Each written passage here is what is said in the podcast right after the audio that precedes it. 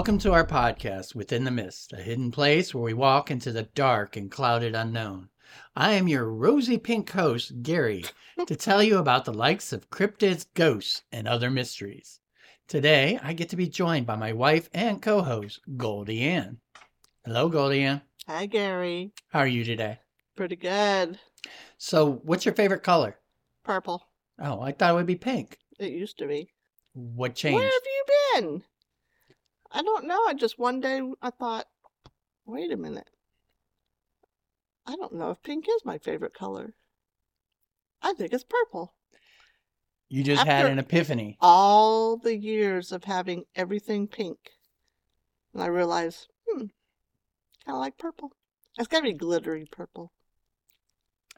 Okay. So, just for no particular reason, no Let's just say it's time. pink. How's that? That make you feel better? No, because it's already recorded that your favorite color is purple. Oh, man. Oh, well. All right. Well, we'll try to adapt anyways. Okay. In fact, I'll probably give you more reasons not to have pink as your favorite color. Okay. But on a positive note, Goldie Ann, Within the Mist is now providing merchandise. We have opened an Amazon store with original artwork on t shirts of your favorite cryptids, ghosts, and other mysteries. So if you want to show love for your favorite cryptids and possibly your favorite podcast, look at the link in the show notes. We are only able to add a few items at a time, so we'll be sure to update new releases on our social media as we try to expand to other products and add more and more designs. Awesome. Now, with that in mind, Goldie Ann, Uh oh. do you know what does a cloud wear under his raincoat? A petticoat? No, he wears thunderwear. Oh my god.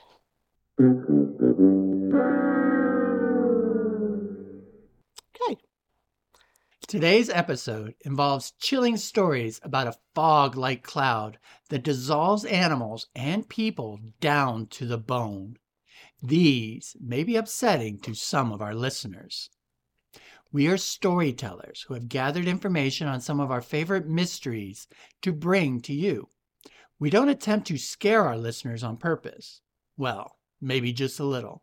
I like scaring people. Well, you can scare them with the purple stuff. Okay.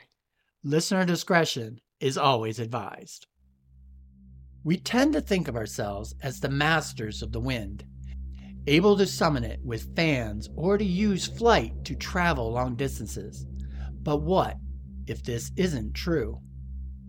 The phenomenon is almost like a pink fog hovering just a few inches off the ground. Hmm. The color is a light, ethereal pink that almost appears to glow. It slowly drifts and shifts around the Tiger Bay Reserve of the Tomoka River in Daytona, Florida. It appears almost supernatural in its movement. It is as if a pink curtain has been draped over the area, giving it an ominous and mysterious feel. The locals have told the chilling tales of this mysterious carnivore for years, but few believe them. Its presence has been confirmed in multiple regional towns, but always near a pond or a stream. Those lucky enough to witness its approach and survive tell of the bones of devoured animals it has left behind in its wake, Jeez. abandoning a grotesque reminder of this beast's gargantuan appetite. So, join us today as we travel within the mist to Florida to investigate the carnivorous pink cloud. Dun, dun, dun. But first, a word from our sponsor. Welcome back. Let us begin with Chapter 1 Chief Tomokie's Curse. As we usually do, uh, most of our stories start with uh, Native American legends and curses. They're the best. well, Alvaro Mexia had sailed around the world in search of new lands. Eventually, he reached the New World in 1605, and as his ship sailed up the coast of Florida, a misty pink cloud was spotted above the dark green trees ahead. The men called it La Nubrosa, and soon they were passing by a clearing that revealed an ancient Tumukian stronghold hidden beneath a tree canopy. It seemed that this was the source of the mysterious cloud.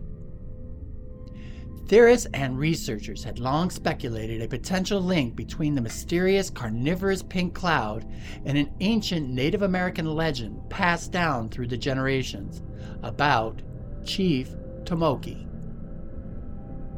Tomokie was an impressive figure, standing almost seven feet tall. Dang. He was a figure of respect and intimidating power. His grim expression was highlighted by his long black hair pulled back into a bun atop of his head. His sun darkened skin was crisscrossed with an intricate tribal tattoos that illustrated his entire body. He was revered for his courage and strength, and his fellow Timokia tribespeople were awed by him. However, it was his pride and fearlessness that caused him to scoff at the local legends and superstitions. He believed that no invisible force could control his destiny. The Florida sun shone brightly in the sky as he walked into an ancient temple, his eyes immediately drawn to the golden cup on a pedestal near the entrance. He grabbed it, feeling its cold metal against his skin. His heart raced excitedly as he filled the cup with water from a nearby holy spring. The Tomokia tribe revered the crystal clear spring that bubbled up beneath the sprawling oak tree. It was said to whisper of immortality and eternal youth. The people were warned to stay away from its waters, for they believed that the Great Spirit descended each evening to drink from the cool liquid that filled its basin. The tall and imposing chief Tomokie stared at the cup before his tribe skeptically. He filled it and raised it to his lips, and even as the cool liquid passed through him, he could feel the fear coursing through their bodies. He continued to drink until he had consumed the entire cup, and when it was done, a sense of invincibility and strength seemed to radiate from him. In retaliation for his blasphemy, the nearby tribes attacked Tomokie's tribe. They threw spears, shot arrows, and charged forward to take their revenge for his desecration. He stood with his arms flung wide, a silent challenge to the approaching warriors. Arrows flew in from all directions, yet none reached their target. Some swerved around him as if steered by an invisible hand and others lost momentum and dropped harmlessly at his feet. The attackers cried out in confusion, but Tomokie remained steady on the battlefield, unharmed by any weapon. It was then that the forest suddenly paused. A beautiful Indian maiden princess named Oleeta emerged from the brush, her long black hair shining in the morning sun. Expertly, she drew her bow and notched an arrow. She took her time and aimed at the immortal chief. Her dark eyes narrowed in determination, and without hesitation, she released the projectile and watched it fly towards Tomokie. It buried itself deeply in his heart. He was heartbroken. He was heart pierced. yeah, same difference. The chief fell to the ground, and Oleeta darted forward with a cry of triumph. Her fingers closed around the golden cup in the chief's hand. But in that instant, a single arrow flew from the darkness and pierced her heart like an icy chill. Uh-oh. Her eyes widened in shock as she realized she had been poisoned. the maiden staggered back, still grasping the sacred cup, before collapsing beside Chief Tomokie. The golden chalice's gleaming surface was now smeared with her blood. Legend has it that Tomokie's spirit was cursed to take the form of a cloud resembling pink cotton candy. He was said to be required to float along the Tomoka River, it preying on unsuspecting victims, punishing them for their transgressions with the unyielding wrath. The cloud may have been killing the local wildlife to avenge his death, moving slowly through the forest, skeletons of dead animals littering the ground below, a mute evidence of a sinister mission. It was said that the sacred golden cup had been passed down through the generations of the tribes of Florida Native Americans, none daring to disturb its resting place in a secret spring deep within their homeland. Could this have been the Holy Grail? And could the spring have been the fountain of youth? Isn't In- that in St. Augustine? Well, this is in Daytona, so just a little bit farther south of it. Huh. And there's never been any proof of where the fountain of youth was. But we drank out of it. Uh, Hen- but we're hence still our old. childish, hence our childish Yeah. charms. I guess we're still old. Never mind. Well, in addition, for years, local teenagers have told stories of a mysterious red globe that seems to follow cars down the Tomoka Road. On any given night, curious folk would gather off to the side of the road and watch for the strange phenomenon. After some time, they would hear a low hum before seeing a bright red light strolling down in front of their cars, kind of like an old fashioned railroad lantern.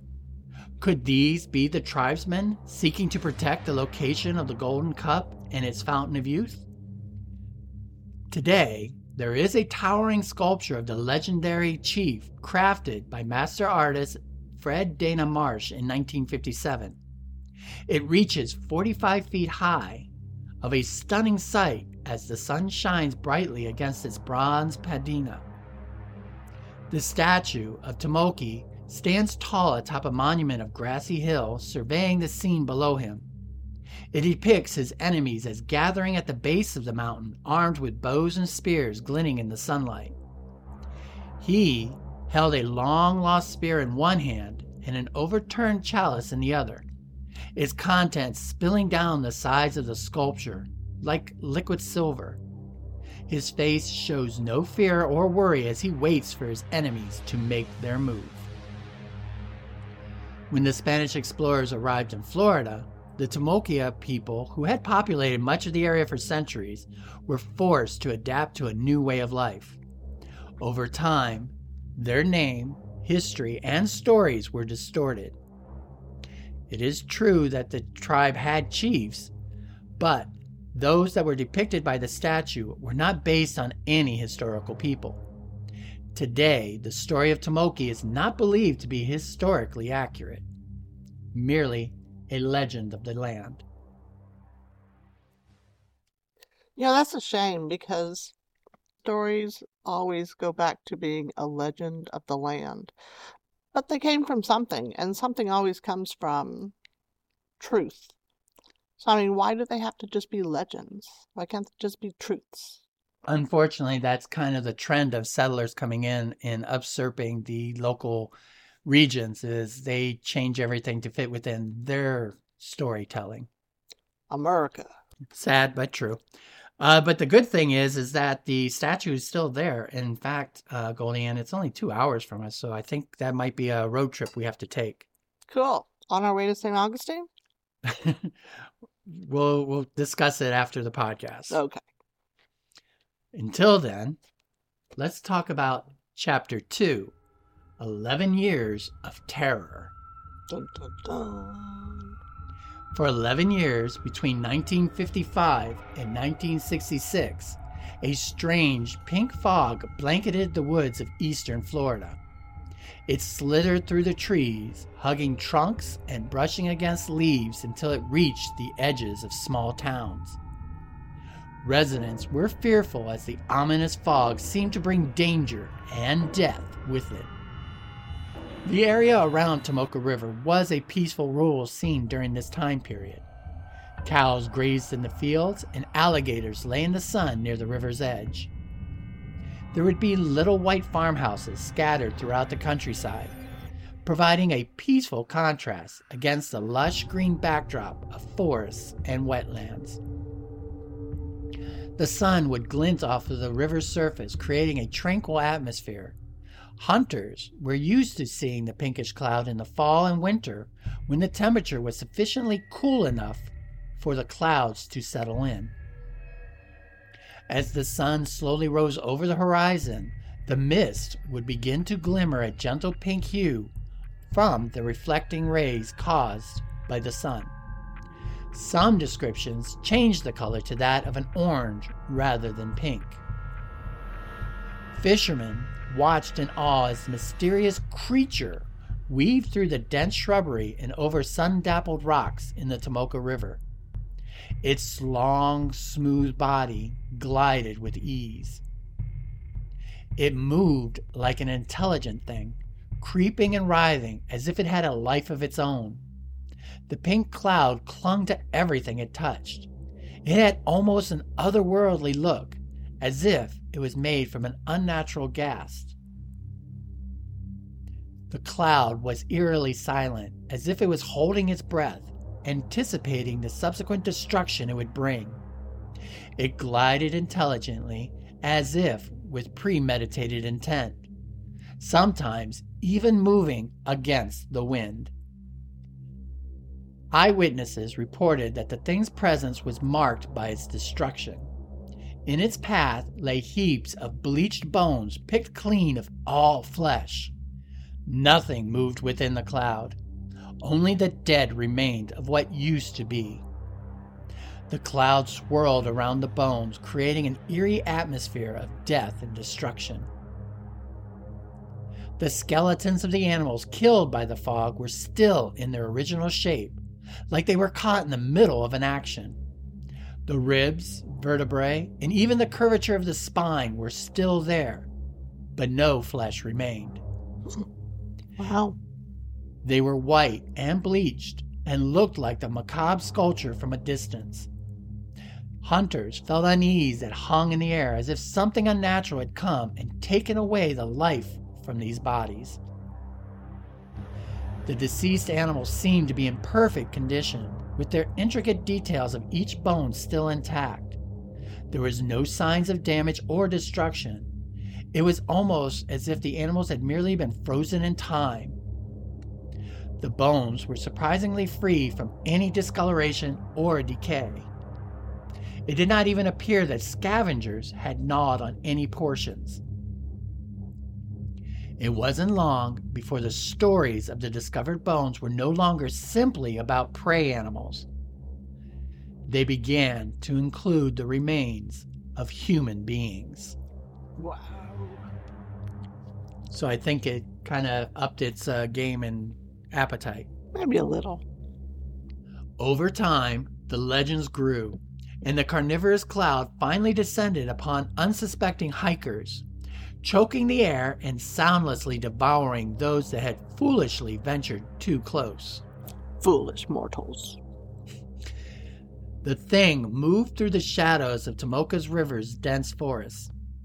Twelve people vanished within those eleven years, without a trace, leaving only bones scattered amongst the trees near Tomoka River. No one remembered their names or what happened to them as if they had been erased from existence by some unknown force. Most were homeless and living in makeshift dwellings close to the riverbank. The locals knew what happened, though the police force seemed to turn a blind eye. The devaluation of human life during this period was so pervasive that the local police were overwhelmed by reports and could not document each incident. Despite the rumors that echoed through every town, there were very few official records of the horrors that happened.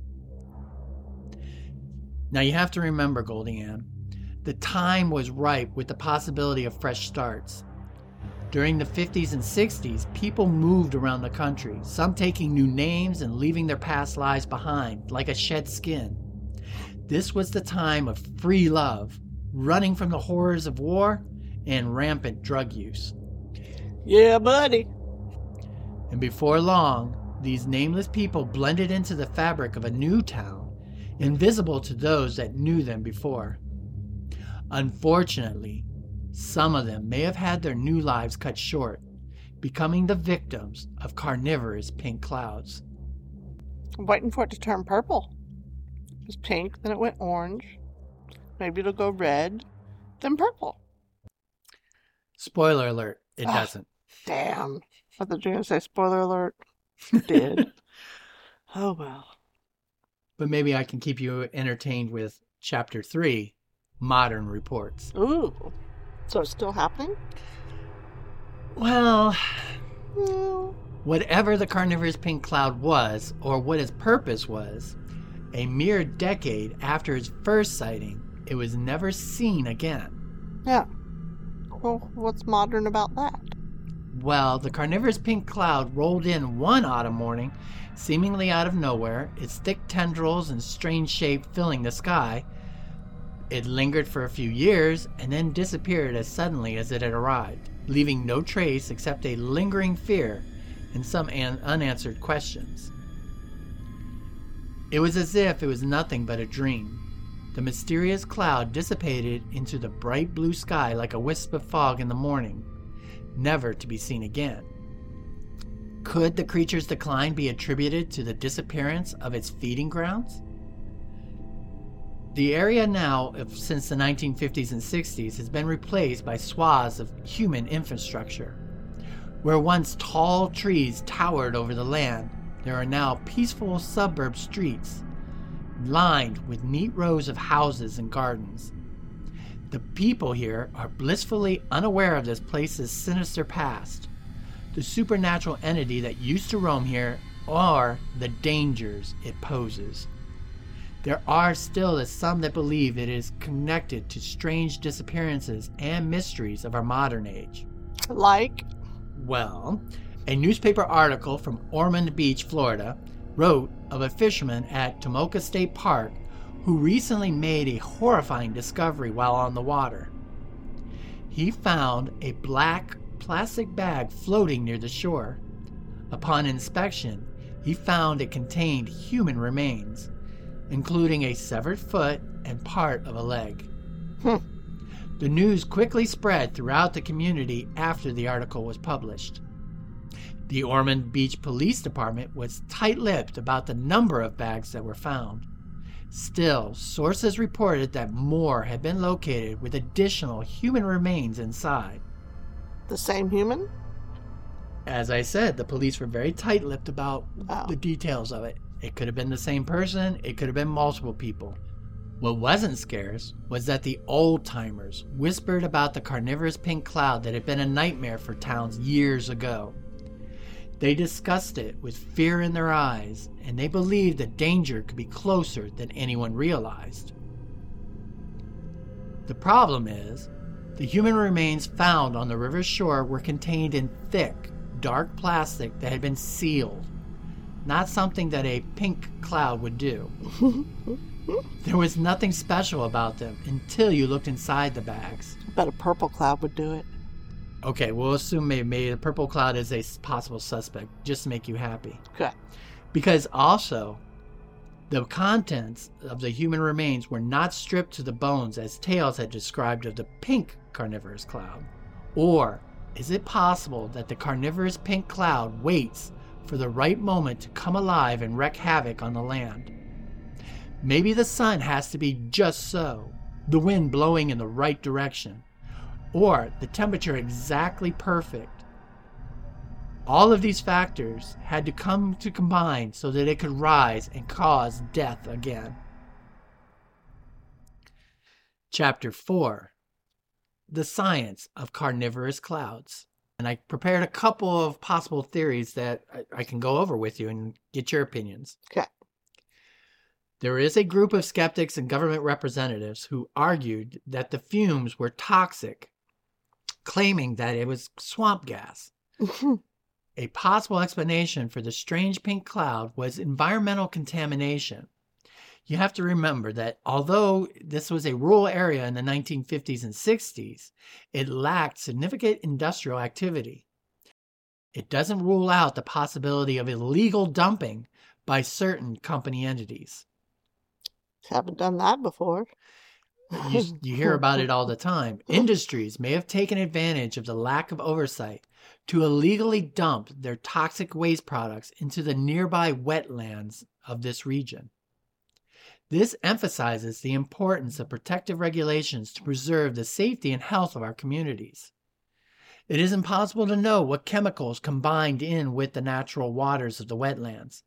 Perhaps it was just perfect to create a pink cloud that was able to acidically dissolve flesh from bones. Gross. Because if that could happen, it would happen more often. Then people would know about it. Okay. I mean, dis- disintegrating flesh? Come on. Well, there's hydrochloric acid that does it. Well, yeah, but that's that's like more controlled. That's in a you know, if you're gonna do that, you're gonna look for them in like a big blue barrel. So why couldn't some company take in their big blue barrels, dump them out in the swamps, and then they started leaking? And then the Florida sun and heat turned them into a pink cloud that started uh, eating people away. I think we would have heard more about that. Okay. Well, maybe another argument rests with the space race and the development of rocket engines. For example, on March 3rd of 2021, a rocket flight from the east coast of Florida took a unique payload to over 200 miles away to Virginia. A small quantity of vapor was released in the near vacuum of space. The gas emitted from this rocket had a rare and beautiful pink hue due to what's called the Rayleigh effect, the phenomenon that gives us our blue skies and gorgeous sunsets. That's where I was gonna get to, because you know, even nowadays, it's like my daughter when she was little, she could look at the sky and tell tell you that it looked like a milkshake because all the different colors of the clouds. So this rocket would fly almost to the point where atmosphere and space combine. Its vapors turn into a pink color, and the pink clouds in the sky caused by the rocket set residents of the Jersey Shore into a panic. Hmm. Who knows how much of that mist and product traveled down along the waterways to create this Rayleigh effect of rocket smoke. Some researchers hypothesize that the phenomenon could be attributed to a geothermal activity, similar to an eruption of a geyser at Yellowstone National Park. So imagine Old Faithful every few hours bursting up with superheated uh, water and erupting into steam. The argument states that the deaths of the animals and people could be due to extremely high temperatures combined with the humidity levels found in Florida. Ugh, This would cause flash cooking or superheating of water droplets and lead to the bleaching of bones. okay. So who knows? There could be geysers out in the wetlands of Florida that animals or people might accidentally stumble on and get boiled instantly from an eruption. I still think we'd hear more about that. Well, scientists are testing and evaluating these theories to understand this incredible natural occurrence. So we may hear some better answers eventually. Yeah. However, theory you want to look at, Goldie the combination of scientific theories and the supernatural folklore has created a tangible fear that the legend of the carnivorous pink cloud was based on truth. The thought is almost too horrifying to comprehend. So you could explain it either supernaturally or naturally. So, Goldie chapter 5 Popular Culture. I kind of want to get your opinion on a lot of these. Homichlophobia is the irrational fear of fog. Someone suffering from this condition can expect to experience a very high amount of anxiety from merely thinking about mists, let alone actually seeing it or traveling within a fog. In fact, their anxiety may be so intense that they may endure a full blown panic attack as a result of it. The fear is that a cloud will envelop them and then suffocate the air from their lungs as they struggle to breathe. There's a fear that the unknown paranormal entities are hiding in the shrouded nothingness of the fog. Their fear is that one who enters the clouds will vanish from this reality to be transported to another realm or time, never to return. Regardless, we have a lot of fears of clouds and what's in them. Novels and movies have taken advantage of that fear to bring us some truly terrifying stories. Fog of 1980 by John Carpenter, starring Adrienne Barbeau and Jamie Lee Curtis. Kind of wondering if this is why you watched The Fog the other day. Duh. Against the backdrop of spine chilling stories of drowned mariners and a hundred year old shipwreck lying on the bottom of the sea, the peaceful coastal town of Antonio Bay, California is preparing to celebrate its centennial. A dense fog starts to shroud the seaside town, leading to unaccountable disappearances. The restless dead have returned for revenge. Is there something evil lurking in the fog?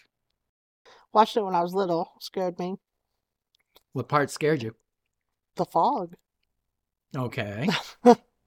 So The were you scared of all fogs? something in the fog. So were you Um, scared of all fogs? I don't remember. I don't think so. okay. Well, in 2005, there was another remake of The Fog by Rupert Wainwright starring Tom Welling. In this version, the inhabitants of Antonio Island off the coast of Oregon are about to unveil a statue honoring the four men who founded their town in 1871. A bizarre series of events begins to occur, including several gruesome deaths and the presence of the mysterious fog. It tells how a man named Blake bought half the island for use as a leper colony. While bringing his people to Antonio Island in their clipper ship, the Elizabeth Dane, Blake is betrayed. The four men locked Blake and his people in their ship, stole their money and possessions, and then set fire to the ship, killing everyone aboard. Rude. Well, in the present day, the ghosts of Blake and his crew have risen from their watery grave to seek revenge on the descendants of the four men, all within the fog. So a similar plot line, but slight variations. I've only seen that one once. I don't really remember it well. It's a little bit easier to understand the plot because they're a little bit more obvious of the dead hiding in the fog. And it's a little bit more gruesome because of its more modern time period, but it doesn't have the chills of the original. Okay, GoldieAnn. In closing, what do you think of the carnivorous pink cloud? I like all the stories you've put with it. That's for sure. Thank you. Um, I mean, I've never seen one. Seen a fog or a pink cloud? A pink cloud. Well, like I said, GoldieAnn, it's only two hours away. Oh, okay. Well, let's go see a pink cloud. Then I'll then I'll answer your question. okay. to Well, be continued. to be continued. Well, in the meantime, I think it has a very fascinating story. Like I said, people do have an innate fear of the unknown hiding within clouds and fogs. And then to add supernatural stories like Chief Tomokie, or to put scientific theories behind it that it could be caused by radiation or chemical spills, adds a little bit of reality to it that you kind of need to make these kind of stories seem more frightening than they are. Now, whether 12 people actually died from the carnivorous pink cloud, I really don't know. I kind of find it hard to believe that the homeless were being killed and the police weren't taking any actions. But, Right. you know, stranger things have happened. I mean, there's unsolved cases every day, so um, it is plausible. So, should you, our listeners, ever wander the forests of Florida's Tomoka River, watch for a fog drifting across the ground. It may be pinkish in hue, or in GoldieAnn's case, purplish, and it may have an appetite for flesh. You may discover the carnivorous pink cloud. nom, nom, nom, nom. Now, before we go, I want to remind everyone that we are on social media and would love to hear your stories and opinions about the carnivorous pink cloud. Can a fog devour animals and people, leaving only bones behind? You can reach us on our Facebook page within the Mist Podcast, and we are also on Instagram. We even have an email at within the mist podcast at gmail.com. for any of you who would like to share. Are you going to make a thread? I would always open up a thread every time I post one of these. No, no, no, no, no. The new the new social media app, Thread. Oh, that is. I'm glad you mentioned that. Yes. Let me announce that we are on the new social app Threads. So oh, please Oh, we find are? us. Yes, Oh, I didn't know that. of course. We're on the cutting edge. Oh, okay. So please find us and follow. We hope you enjoyed our story of the carnivorous pink cloud, and we'll come again for another episode next week. Until then, remain constantly curious and goodbye. Bye, guys.